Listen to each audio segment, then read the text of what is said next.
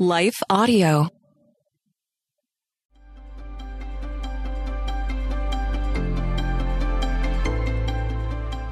Welcome to Crosswalk the Devotional. We're so glad to have you listening. Today's devotional is about avoiding distractions. We'll be right back with a brief message from our sponsor.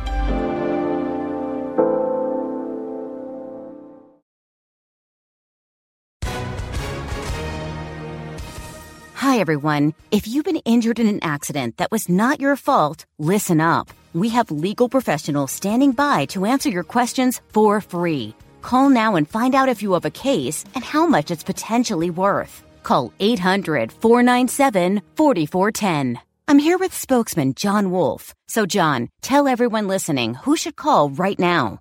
Well, Maria, first off, thank you for having me here. It's always nice to answer the listeners' questions. Now, as far as who should call in, anyone who's been injured in an accident and think you deserve compensation, give us a call right now. 800 497 4410. You'll find out if you have a case and how much it's potentially worth. Thanks, John. You heard it, folks. Take advantage of this opportunity and call now. 800 497 4410. Advertisement sponsored by Legal Help Center may not be available in all states.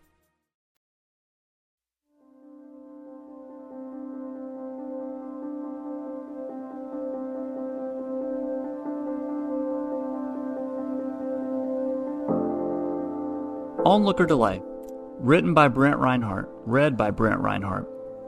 Therefore, since we are surrounded by such a great cloud of witnesses, let us throw off everything that hinders and the sin that so easily entangles, and let us run with perseverance the race marked out for us, fixing our eyes on Jesus, the pioneer and perfecter of our faith. Hebrews 12, verses 1 and 2. If you are a daily commuter, you have undoubtedly heard the unfortunate phrase on the morning or afternoon radio traffic reports onlooker delay.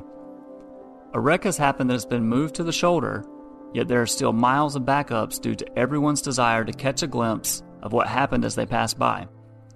We all complain about it, yet I'd venture to say that we're all guilty of rubbernecking, as I've heard it called.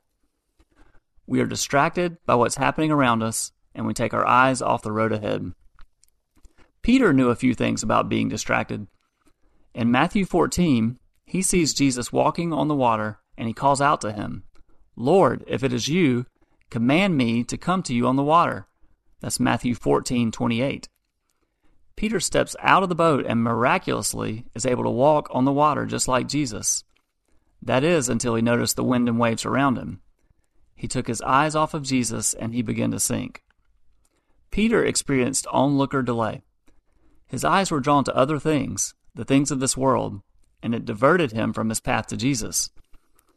It's easy for us to criticize Peter for his split second loss of faith, but how often do we let the things of this world distract us from our own walk with Christ?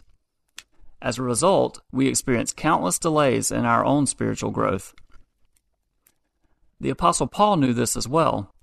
In Hebrews 12, he encourages the reader, while writing also for himself, I might add, to throw off everything that hinders and the sin that so easily entangles, fixing our eyes on Jesus. Paul recognized that even in his own life, he was drawn to be distracted from what mattered most. In Psalm 119, the author writes about the importance of staying focused on God's Word. He uses similar language. How can a young man keep his way pure? By guarding it according to your Word. I will meditate on your precepts and fix my eyes on your ways. Psalm 119, verses 9 and 15. In our current vernacular, to fix your eyes on something, or to become fixated on something, almost has a negative connotation.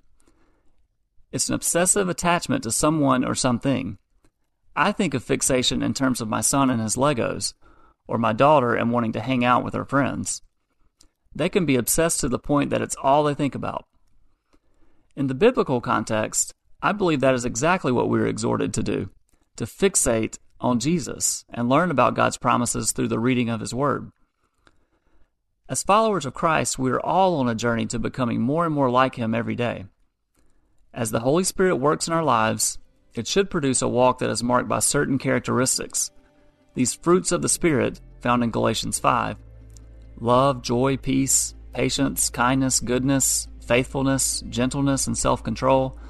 These are the characteristics that set us apart from the world. But if we are distracted on our journey, our eyes pulled from one thing to the other, this onlooker delay keeps us from being all that God intended us to be. If then you have been raised with Christ, seek the things that are above, where Christ is, seated at the right hand of God. Set your minds on things that are above, not on things that are on earth. Colossians 3, verses 1 and 2. Today, let's focus on what matters, our destination. Let's fix our eyes on Jesus, block out those distractions, and avoid the onlooker delays. At the end is the ultimate prize, and it's worth every step in the journey. Intersecting faith and life. What activities, routines, or habits in your life are distracting you from your relationship with God? Are there practical changes you can make in your life to fix your eyes on Jesus? Further reading. Hebrews 12, verses 1 through 13, Psalm 119, verses 1 through 16, Matthew 14, verses 22 through 31, Colossians 3, verses 1 through 17. Hey, listeners, thanks for joining us for the Crosswalk.com devotional podcast. To get all of our episodes straight to your phone during the week, subscribe to this podcast on iTunes or wherever you listen to podcasts. To find more devotional content like this, head over to crosswalk.com. Rejoice always. Pray without ceasing. Give thanks in all circumstances. God invites us to cultivate thankful hearts by turning our eyes toward Him in good times and bad. To listen to more Abide Christian meditations, just go to lifeaudio.com or search your favorite podcast app for Abide Christian Meditation. You can also download the Abide app for more biblical meditations at abide.com.